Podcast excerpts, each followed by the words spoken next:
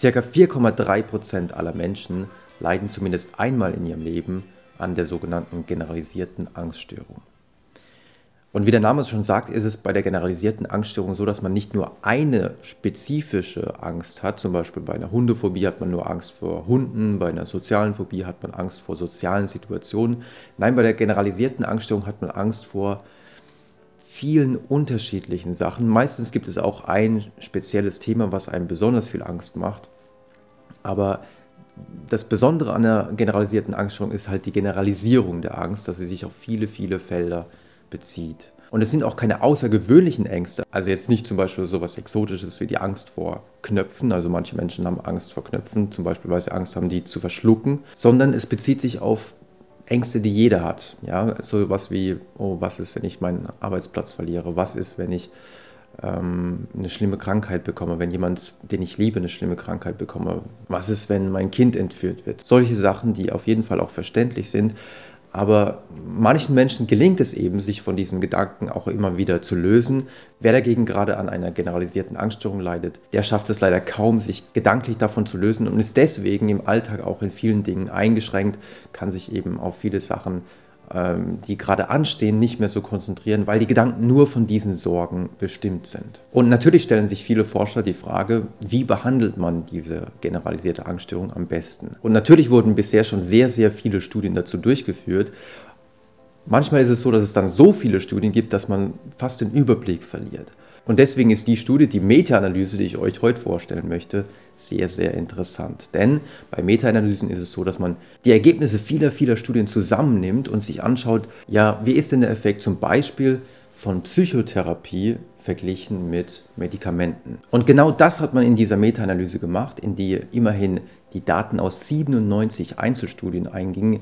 siebenundneunzig Einzelstudien, an denen insgesamt elftausend zwei Versuchspersonen teilgenommen haben. Und als die Forscher diesen gigantischen Datensatz analysierten, kam raus, dass Psychotherapie relativ gut funktioniert. Also die Effektstärke jetzt für die Statistiker lag bei G gleich Punkt sechsundsiebzig. Die Effektstärke der Medikamente lag dagegen nur bei Punkt achtunddreißig. Also man könnte auf den ersten Blick meinen, okay, Psychotherapie ist ja wirklich viel, viel effektiver. Allerdings, und darauf weisen die Forscher auch hin, muss man darauf hinweisen, dass einige Psychotherapiestudien als Kontrollgruppe Wartekontrollgruppen haben. Das heißt, hier haben die Versuchspersonen kein, überhaupt kein Treatment bekommen und deswegen gab es auch keinen Placebo-Effekt.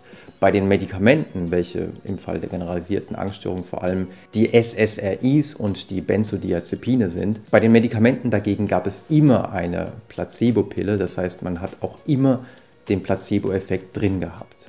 Außerdem, und das sagen die Forscher auch, gab es bei den Psychotherapiestudien auch einen Hinweis auf Publication Bias. Das heißt, dass anscheinend manche Therapiestudien nicht publiziert wurden, die vielleicht nicht so tolle Ergebnisse erbracht haben. Also in der Forschung gibt es ja sowieso die Tendenz, nur positive Ergebnisse zu publizieren, weil die sich natürlich am besten verkaufen lassen. Also von daher muss man das Ergebnis, das Psychotherapie scheinbar viel effektiver ist als Medikamente, durchaus mit etwas Vorsicht betrachten. Des Weiteren muss man bei den Ergebnissen jedoch auch berücksichtigen, dass kaum auf Langzeiteffekte geschaut wurde. Also gerade aus anderen Meta-Analysen weiß man zum Beispiel, dass die Wirkung der Psychotherapie im Laufe der Zeit, also selbst wenn die Therapie schon rum ist, teilweise sich weiter entfaltet, was natürlich bei Medikamenten, wenn man sie absetzt, eher selten der Fall ist. Was ich persönlich sehr schade finde an dieser Meta-Analyse ist, dass die Ergebnisse der metakognitiven Therapie, von der wir ja schon ein bisschen was gehört haben, hier in diese Studie eigentlich nicht eingegangen sind, weil die Forscher beschreiben ihren Datenfindungsprozess, indem sie halt schreiben, ja, wir haben die Studien, die wir in die Meta-Analyse reingenommen haben, gefunden, indem wir nach folgenden Wörtern gesucht haben. Und bei diesen Suchwörtern fehlt eben die metakognitive Therapie. Und demzufolge ist die nach neuesten Studien, und man muss auch sagen, dass die Meta-Analyse nur Studien bis zum Juni zweitausendsiebzehn mit reingenommen hat. Und einige metakognitive Therapiestudien sind eben erst vor kurzem publiziert worden. Jetzt kann man sich natürlich fragen, warum? Die Meta-Analyse wurde doch zweitausendneunzehn publiziert. Warum sind da nur Studien bis Juni zweitausendsiebzehn drin? Das hat natürlich mit dem langwierigen Datensammlungsprozess etwas zu tun. Es dauert schon seine Zeit, bis man all diese Daten zusammengesucht hat und dann muss man irgendwann einen Cut setzen und sagen, jetzt nehme ich keine neuen Daten mehr rein. Und bis dann so eine Meta-Analyse wirklich ausgewertet ist, bis die Studie äh, geschrieben ist, bis man alles äh, perfekt gemacht hat und bis das Ganze dann wirklich publiziert ist, da kann leider manchmal durchaus ein Jahr, eineinhalb Jahre, manchmal können auch zwei, drei Jahre vergehen. Also das ist wirklich schade, weil im Grunde bin ich davon überzeugt, wenn man die Studie noch mit reingenommen hätte, dann wäre der Effekt der Psychotherapie sogar noch etwas größer ausgefallen. So viel also zu dieser ganz neuen Meta-Analyse, die natürlich demnächst in allen Publikationen zu generalisierter Angststörung sicherlich zitiert wird, weil das sind einfach die Forscher, die man zitieren muss.